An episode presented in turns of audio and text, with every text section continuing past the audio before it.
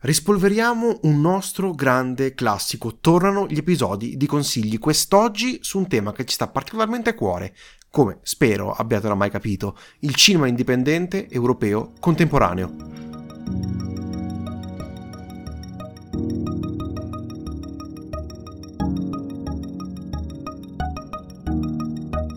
Faccio subito una premessa, non aspettatevi una lezione di storia del cinema perché non ne saremmo capaci e non è la nostra intenzione, non l'è mai stato onestamente, e semplicemente ci tenevamo un po' a parlare eh, di film che magari non ricevono troppo spazio dentro il podcast e come in ogni episodio di, consigli, di consigli, parlarne un pochino brevemente e fare un po' una lista di titoli che secondo noi sono da recuperare. Abbiamo parlato di Alcaraz recentemente, cogliamo anche l'occasione della fine del Festival di Cannes per parlare un pochino di cinema indipendente. Ecco, il Festival di Cannes lo ha vinto eh, Palma d'Oro Ostlund con Triangle of Sadness, che aveva già trionfato precedentemente con The Square, che è il nostro primo film di questa lista. Allora, e innanzitutto, oltre a The Square, io di lui vi consiglio anche eh, Force Major, quello del 2014. Forza maggiore? Forza maggiore, per farlo venire in mente, quello della famiglia in vacanza e sulle Alpi c'è la valanga controllata e poi tutto, tutt'altro. Quello lì è molto bello, che è, che è molto incentrato sulla figura, diciamo, oh, maschile e con anche crollo della virilità e e altri argomenti molto interessanti all'interno di una famiglia comunque ai giorni nostri. Ai giorni nostri. E The Square invece è altrettanto più interessante, non, non ho mai deciso quale, più, quale, di due mi piace di più. e The Square invece è più incentrato, sì, sempre sulla, sulla figura e la psiche delle persone. Il protagonista è sempre eh, un uomo e quindi un maschio, quindi è sempre riferita un po' alla psicologia maschile e ha dei riferimenti molto... Uh, non dei riferimenti, è proprio a molte parti incentrato sull'arte, sull'arte contemporanea, su quello che vuole dire. Infatti, The Square è il nome di una uh, installazione avrebbe un significato, ma per motivi mediatici passano altre, altri significati. E, li, a questo punto, li, come detto, ve li consiglio entrambi. Secondo me, lui è un regista bravissimo che riesce a, con apparente, almeno sembra in modo facilissimo per lui, dire esattamente quello che vuole dire. Non è un messaggio cioè è un messaggio univoco, però non è soltanto quello. C'è adornato qualsiasi altra, varie, varie altre argomentazioni, vari altri riferimenti, vari altri argomenti che permettono tantissimo una discussione. Quello mi piace tantissimo questo regista perché non ti vuol dire solo quello, ma crea questo campo fertile per eh, discuterne. Infatti sui suoi film piace un sacco, di, mi piace un sacco riflettere. E, ehm, ed è molto bravo. soprattutto, ecco, non è eh, né mai troppo drammatico né mai troppo comico. Riesce a bilanciare il tutto. È drammatico, però intanto c'è delle parti comiche e che fa, fa un sacco ridere. E vorrei, visto che siamo un po' un episodio di ricordi, eh, anche citare chi ha vinto il premio alla miglior regia al Festival di Cannes, ovvero Park Chan-wook, eh, di cui abbiamo parlato ampiamente. Dovremmo tornare un pochino a parlare di film asiatici, da un po' che non lo facciamo onestamente. Ma non solo Park Chan-wook ha vinto, ma anche Song Kang-ho per Broker, eh, nel quale eh, viene diretto da Hirokazu Koreeda al suo primo film in lingua coreana. Song Kang-ho, per quelli che magari non, eh, non riescono ad associare subito il nome, è l'attore principale di Parasite e di tantissimi altri film coreani. Ecco, sono due film ci tenevo a citarli perché onestamente eh, io non vedo l'ora, ma credo che anche tu Aurelio possa essere concorde, non vediamo l'ora di vederli, sper- speriamo al, al cinema, eh, mi ricordo un po' la distribuzione terribile che ha avuto l'ultimo film di Park Walk e quindi speriamo che ciò non si ripeta. Detto questo vorrei un po' ricollegarmi a Ostlund che è un regista svedese. E dal nord arrivano sempre dei film molto molto interessanti. Come detto, è un regista che punta più sul satirico, sulla parte anche più eh, comica e leggera, mentre non si sa perché in Norvegia ultimamente mm, sono interessati a fare film veramente molto molto drammatici.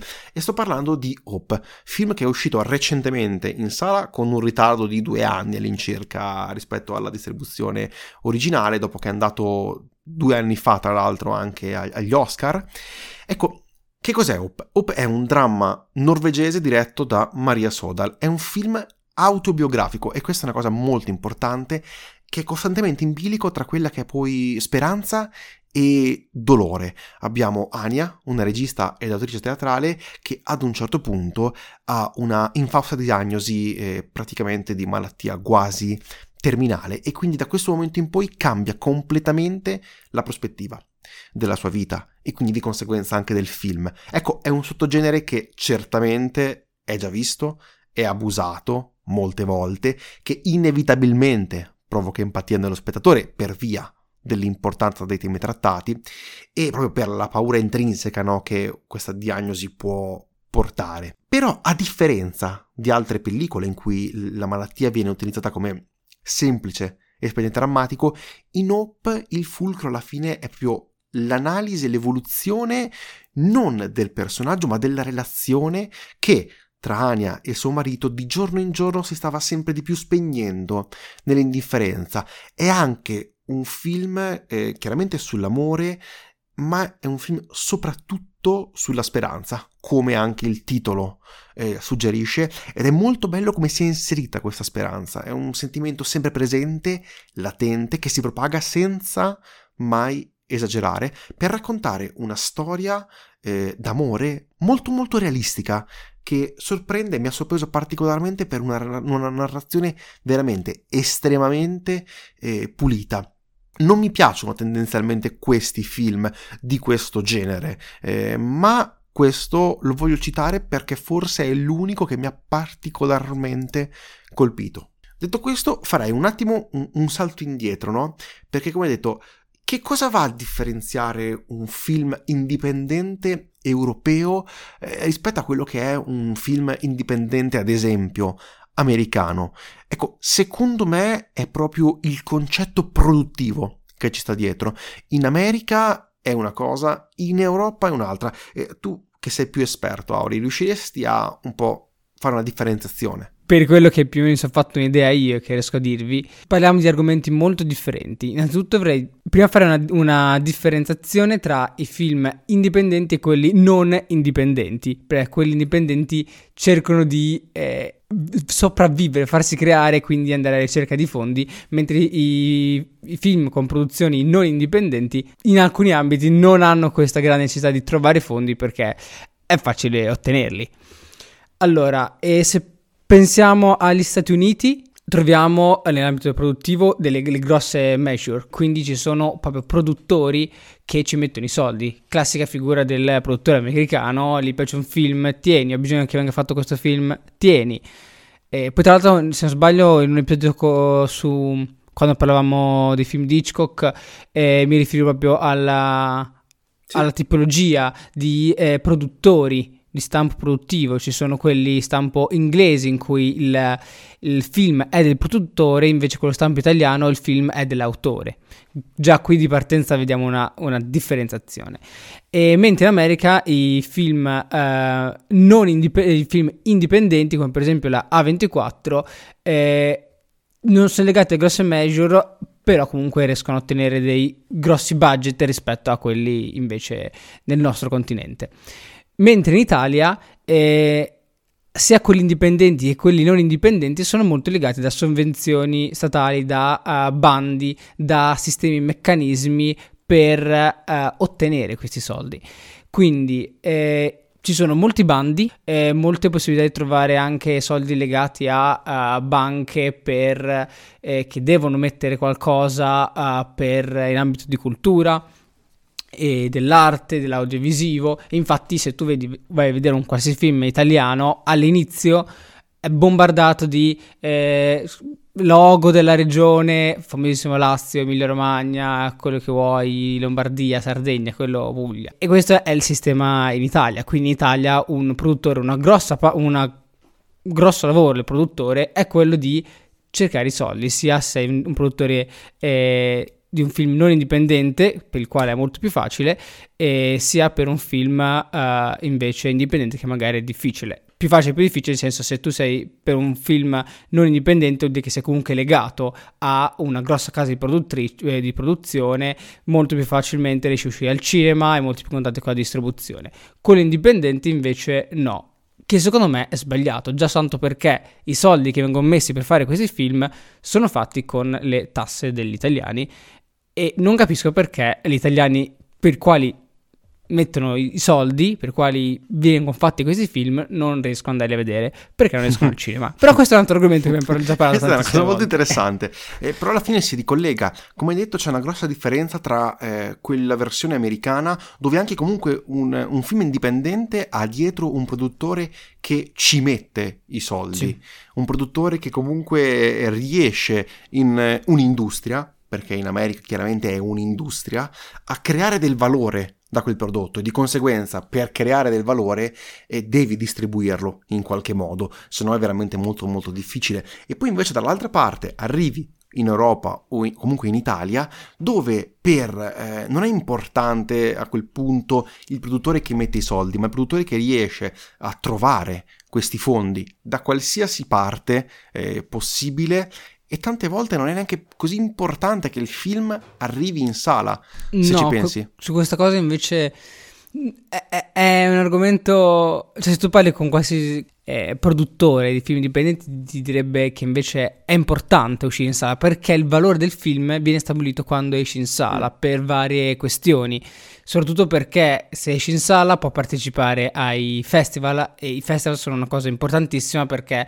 se il, qualcuno della tua troupe, meglio se il regista o, o il film stesso, vengono premiati a uno dei festival più grandi, i più grandi in Europa sono uh, Cannes, Berlino e Venezia, è molto più facile che, tu, che quell'autore riesca a rifare un'altra opera perché è più facile prendere soldi eh, attraverso bandi per questioni di punteggio. Però in realtà tutti dicono che è importante che esca al cinema, però è difficile farlo uscire su, su, su, su scala nazionale.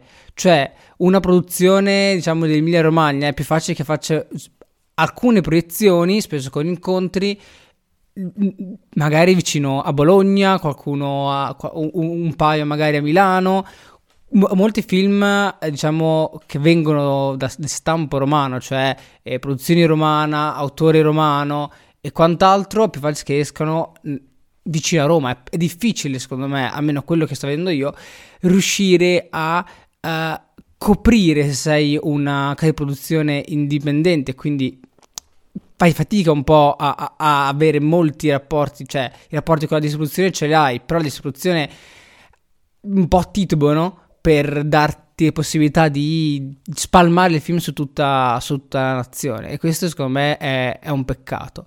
D'altra parte eh, volevo aggiungere che sarò molto, velo- molto veloce e un'altra differenza tra il produttore americano che quindi ci mette i soldi e quello invece europeo è che in, nell'ambito del cinema indipendente europeo soprattutto c'è una figura che è il produttore creativo, cioè è il produttore che viene definito produttore creativo poiché assiste il progetto fin dalla sua nascita aiutando il regista, eh, non mettendo anche becco o nel senso, opinioni su, su, sull'opera, ma cercando di aiutarlo il più possibile. Poi, magari per qualcosa che magari non torna, prova anche a aiutarlo. E per aiutarlo il più possibile, anche magari eh, cercando fonti per eh, dare sostanza e dare aiuto durante la scrittura e quant'altro. Quindi c'è questa figura del produttore creativo. Eh, differente rispetto al produttore americano che mette i soldi e diciamo che l'immagine più classica guida un po' il film, però in base a che, che, idea di film vuol fare, qual è il suo target, dove deve andare il film, quindi una roba un pochino più uh, non economica, industriale, esatto. Ecco, e mi ricollego a quello che hai detto che interessante, no? Sull'uscita in sala, sul, sul tentativo comunque eh, per un film di dover andare a questi festival, perché in lista volevamo consigliare un film che ha recentemente vinto il Bellaria Film Festival, ovvero Re Granchio di Zoppis e De Righi, che tu hai visto. Sì, io uh, ho visto e ho molto apprezzato. A Bellaria eh, c'è tanto Zoppis con cui ho, vabbè, ho scambiato due parole. Eh, ho molto apprezzato, è eh, un film eh, diciamo che riperc- ripercorre una, una, sorta di leggenda che veniva tramandata oralmente con qualche parola dell'Ottocento di, quest- di eh, Luciano, che era uno un po' mezzo briacone, mezzo matto, voleva fare i cavoli suoi, e talvolta un po' scorbutico, eh, che eh, riceve quest- deve scappare sostanzialmente dall'Italia e poiché aveva fatto un misfatto, cioè ha fatto qualcosa di eh, veramente brutto. Eh, perciò per non essere messo in carcere scappa e, e, poi noi la seconda parte del film è lui nella Terra del Fuoco, quindi c'è una parte anche girato in Argentina e questo film è molto interessante poiché è diviso in due parti ben precise, quindi una parte è prima, del, prima, che scappi, che è quella girata eh, in Italia nel Lazio, e una invece girata nella Terra del Fuoco, quindi in Argentina, che ha proprio un ritmo, un respiro di inquadrature, una... Uh, proprio quasi un genere diverso, anzi proprio un genere diverso, la seconda parte è un western. Mm. La prima invece non è un western, assolutamente è più un film uh, drammatico, diciamo. Ok. E, ed è molto interessante questa totale diversi- diversità di, di, queste due parti che però si, si, si ritrova, cioè il senso si ritrova alla fine, la chiave di volta del film è presente, cioè il, il film si compie, è concluso, c'è una conclusione e, ed è molto molto bello a me è piaciuto tra l'altro qui sempre rimanendo a quello che stavo dicendo prima il uh, produttore eh, Tommaso Bertani che anche lui era a Bellaria è anche uno di quelli che ha scritto il soggetto, sempre riferendoci al, uh, alla figura del produttore creativo. Sì, molto interessante. Per... E questo secondo te, visto che hai parlato comunque con, eh, con il regista, sai se avrà una distribuzione? Allora... Cinematografica ehm... intendo. Allora, in realtà di questo argomento non ne ho parlato e... Ehm, io oh, non so quante è, è, effettivamente è uscito, è uscito in sala, eh? è uscito un po' in sala e quindi secondo me non avrà altre eh, riuscite. È probabile che eh, possa avere un'altra uscita un film come Piccolo Corpo dopo aver vinto il David Donatello, se non erro.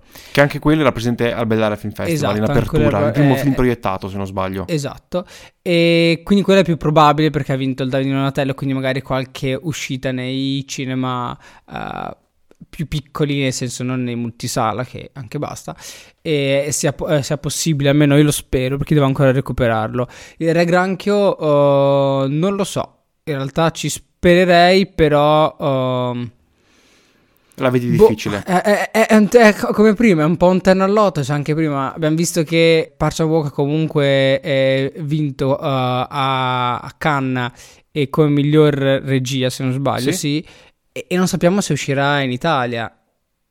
Boh, cioè... È difficile, è difficile. Lasciamo l'argomento di distribuzione. Nel senso, ci, so, ci sono... E non, non so, io vorrei, io vorrei, parlare con qualcuno di una casa di produzione. Tra l'altro, in merito, sempre, dato che ogni tanto accenniamo a, a fatti e fattacci produttivi, so che svariate case di, di produzione indipendenti, non piccoline, però hanno iniziato a autodistribuirsi anche con diverse copie i, i propri film in, in, Italia per farli girare. Ovviamente non hai l'uscita tipo Diabolic in 250 sale in, in tutta l'Italia lo stesso giorno, però ri- alcuni riescono anche a far girare 30 una trentina di copie per tutta l'Italia e, e fai muovere il, il, regista, l'autore per andare a, a beccare almeno quelle principali per far capire che con la distribuzione c'è qualcosa che ogni tanto non torna. mm. se le case produzioni indipendenti devono iniziare a distribuirsi i, i film da soli, che secondo me fanno benissimo. Una cosa che mi ha colpito, e cambio un attimo argomento rimanendo sempre sul Re Granchio, e poi magari mi confermi, proprio dal punto di vista visivo, eh, dalle immagini che ho visto, dal trailer che ho visto, è la bellissima fotografia. Sì, la fotografia è, è stupenda, le immagini sono molto belle, soprattutto dal punto di vista dei colori. Infatti, una parte è girata in pellicola. Non so se è girato tutto in eh, pellicola o, oppure no. A per il mio sembra tutto girato in pellicola. Oppure magari hanno fatto una differenziazione, quindi pellicola e digitale, ma con delle ottiche eh, un po' vintage, che quindi hanno un tono eh, per unificare il film nella secondo me nella seconda parte, appunto per aumentare questa separazione. È davvero, davvero bello da quel lato, c'è alcune inquadrature molto molto belle, se avete visto alcune immagini eh, per promuovere il film avete presente alcuni primi piani, alcune immagini molto interessanti. Purtroppo ho visto il film dopo aver parlato con eh, il produttore e uno dei due registi, se no gli avrei chiesto quanti, quanti casting mm. hanno fatto per trovare quei volti, cioè quei volti, alcuni sono impressionanti, ti rimangono in mente. Molto, deve essere veramente molto molto bello. Eh, tra l'altro, ho visto che tra le case di produzione c'è Rai Cinema, quindi magari possiamo sperare in una distribuzione eh, in streaming in questo caso, anche se molto probabilmente da come lo racconti è un film che necessita di essere visto in sala. Quello. Sì. Seco- a me, a me non, sorprendere- non, sorprenderebbe se tra un po' uh, uscisse in televisione. Mm. Perché è un tipo di, di, film che potrebbe prestarsi eh, facilmente alla TV, essendo comunque prodotto anche della Rai. Personalmente io preferirei mille volte vederlo eh, al cinema piuttosto che vederlo in tv, che secondo me è riduttivo, però ormai questo l'abbiamo detto mille volte, però per dire può essere anche in streaming, può essere prima o poi potrebbe arrivare, è uno di quei film che magari quando te l'aspetti esce e puoi recuperarlo, è un peccato non nel grande schermo, però vabbè. Eh, speriamo che comunque ci sia la possibilità di, di, vederlo per il pubblico un po' più ampio, magari che non riesce a frequentare questi piccoli festival. Detto questo, vorrei parlare di un altro autore italiano. Forse secondo me quello che, eh, su cui possiamo riporre più speranze proprio dal punto di vista autoriale, ovvero Giona Scarpignano. Eh, Giona Scarpignano è al suo secondo film, dopo il debutto con il bellissimo Achamar, di cui abbiamo già parlato in, in, questo, port, in questo podcast, decide di portare a Chiara. Ecco, noterete chiaramente delle assonanze nel, nel titolo, ci sono dei collegamenti infatti, perché alla fine è lo stesso mondo. Cambia però il metodo narrativo. Il primo voleva più puntare sull'effetto quasi documentaristico di vita reale, qui invece si sviluppa molto di più sul lato della finzione. Ecco, siamo sempre nella zona di Gioia Tauro, ci sarà comunque una incursione di Achambra anche in, in questo film, no? anche quasi un universo condiviso eh, delle storie, però come detto tutto il film risulta essere differente, risulta essere differente nelle intenzioni, anche se possiamo fare un altro grandissimo collegamento perché qui seguiamo la vita di una ragazza, e non più un ragazzo in una comunità rom, ma di una ragazza, una figlia che si ritrova a dover fare i conti con l'improvvisa scomparsa del padre. E la sua ricerca porterà poi a scoprire delle verità su questo padre che le venivano tenute nascoste. Anche in Asambra eh, scompare il fratello e il protagonista deve andare alla, alla sua ricerca. Però, come detto, sono film che prendono delle strade completamente diverse in quello che vogliono raccontare. Una cosa però che è certa è che Giona Scarpignano è veramente, veramente molto, molto bravo. Così, sul finale voglio fare una piccola lista di altri film che secondo me eh, sarebbe consigliato recuperare un film di cui abbiamo già parlato, tra l'altro, brevemente, di Guillermo Brack, che arriva dalla Berlinale 2020, è stato tra l'altro tra, nella top 10 dello scorso anno per i cahiers di cinema, ovvero parlo di l'abordage, che come detto è una storia incredibilmente semplice e rilassata, proprio molto molto serena, eh, quasi a voler raccontare, a, a, proprio con la narrazione, con le immagini, eh, l'estate. Eh, ecco, solo i ricordi di un'estate studentesca possono essere semplici, possono essere eh, rilassati. Siamo, partiamo dalle rive di una Senna, quasi ballando, in una calda notte parigina, dove abbiamo i nostri protagonisti che si incontrano e da qui poi partirà tutto il film, un film di formazione in cui tre ragazzi di diversa estrazione sociale, uniti da questa spensieratezza dei loro vent'anni, si ritrovano a vivere questa vacanza. Ecco, l'opera vive del clima vacanziero ed ora quindi una commedia che proprio trova in questa, in questa vita, in questa vitalità proprio la, la sua forza, un film che non smetterò mai di consigliare.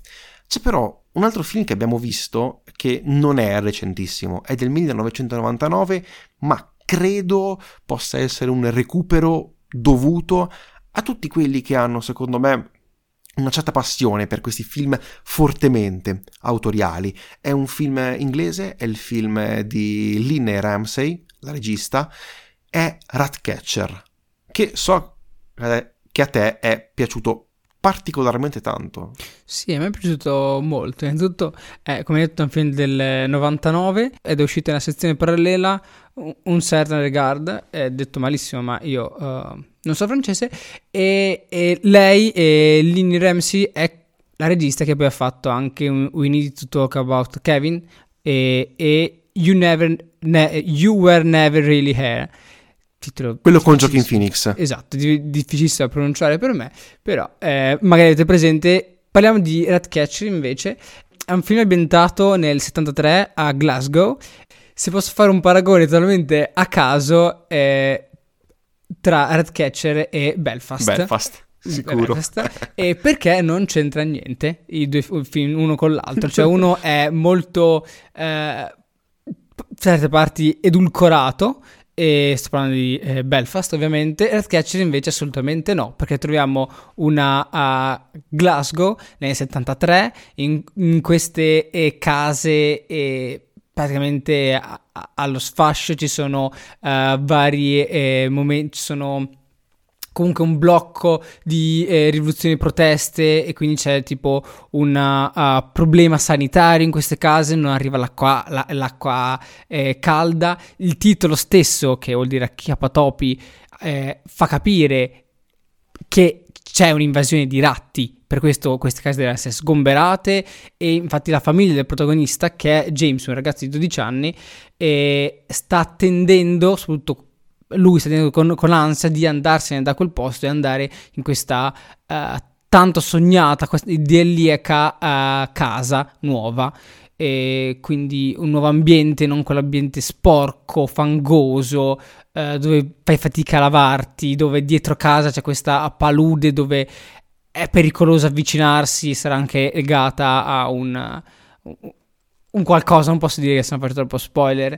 E mi è piaciuto tanto, soprattutto anche i, i, personaggi un po' di contorno, la madre, le due sorelle, e il, il, il padre, Patrignano ben presente, sempre mezzo ubriaco, una, una persona mia che comunque sono molto interessanti. Sono molto interessanti molto questi eh, personaggi, però come avevo descritto questo ambiente è un ambiente sporco, malsano, che ti lascia quella uh, sensazione di alla fine del film di dolce amaro, diciamo, questa c'è una parte di compimento, però ti lascia un po' eh, perplesso perché effettivamente hai visto queste difficoltà. E quello che mi piace di questo film è che te le fa ben presente queste difficoltà, questa situazione malsana per un ragazzino di 12 anni e mi è piaciuto tanto, mi ha preso, mi, mi, ha portato lì in quel momento, poi, vabbè, ovviamente un film, però mi ha portato lì, ho, boh, ho scoperto qualcosa, una situazione nuova, particolare, sì, seguendo un bambino di 12 anni, però non deve essere per forza, dato che attraverso gli occhi di bambino di 12 anni edulcorata, filtrata, non ci deve essere roba sporca, e invece lì c'è la roba sporca, c'è il fango, ci sono i topi. E quello, quello mi, è, mi, è piaciuto, mi, è, piaciuto, tanto. Invece, per questo capite che il paragone col Belfast era soltanto per motivazioni sarcastiche. Magari le intenzioni erano, magari le intenzioni erano anche giuste, perché anch'io ho pensato eh, che questa eh, è una versione, certo. secondo me, molto più riuscita eh, per quello che vuole raccontare, per l'urgenza che vuole crea- raccontare eh, rispetto a Belfast. Mi ha ricordato però molto di più il forte cinema politico di tradizione di Ken Loach e questo devo essere onesto è un grande complimento che sto facendo a Lina Ramsey, però Ratcatcher è vero, è un grandissimo eh, film per quello che vuole raccontare, perché è un film sociale, è un film politico, è un film che ti vuole raccontare non solo la vita di un bambino, ma la vita delle delle persone più povere in un paese comunque che si cerca di eh, rappresentarsi come un paese sviluppato e questa cosa mi ha fatto particolarmente eh, pensare. Ecco, quando un film riesce a fare questo è chiaro che secondo me è riuscito. Così come secondo me se non fosse stato un film indipendente avrebbe avuto la stessa libertà da regista di raccontare certe cose che onestamente sono uh, abbastanza anche fastidiose da, da, vedere, perché tu empatizzi con il ragazzino, empatizzi con quelle persone, empatizzi con quella situazione. Avrebbe avuto, secondo te, eh, lo stesso, la stessa libertà se fosse stato un grande film a grande budget inglese? Per me no, sto vedendo adesso nelle case di produzioni che, vabbè, c'è la Pathé, che quindi è francese, e la BBC Films. Sì. Quindi... Che però, perché è come, la Rai, come Rai Cinema, esatto, sì, sono sì, quelle case che ci mettono, eh, che entrano Però sì, non, non ci sono, non ci sono grosse enormi case produzioni che possono un po' mettere il dito e dei limiti. Infatti, questo qui è, è un po' il terreno di gioco del cinema indipendente. È più difficile fare cose mega galattiche e quindi se interessa fare quello non fare cinema indipendente, però hai men- molti meno limiti e più, quindi più possibilità espressiva. Sì, Ratcatcher è stata una scoperta veramente molto molto eh, piacevole per la qualità del film e questo ci teniamo a consigliarvelo. Ci terrei a chiudere qui magari l'episodio con questo film che probabilmente è il migliore di quelli che abbiamo citato in, in questo episodio brevi disclaimer finali. Ci potete trovare su Instagram, Effetto Vertigo Podcast, ci potete scrivere effetto vertigo podcast gmail.com. Ci trovate su qualsiasi piattaforma in cui ascoltate i vostri podcast preferiti. Speriamo ci sia anche Effetto Vertigo. Se volete lasciate qualche recensione su Apple o su Spotify, ci fa sempre grande piacere. E scriveteci, fateci sapere quali sono i vostri film indipendenti europei che vi che apprezzate particolarmente. Detto questo, noi vi ringraziamo. Io sono Tommaso. Io sono Aurelio. E questo è l'effetto Vertigo. Grazie mille, arrivederci.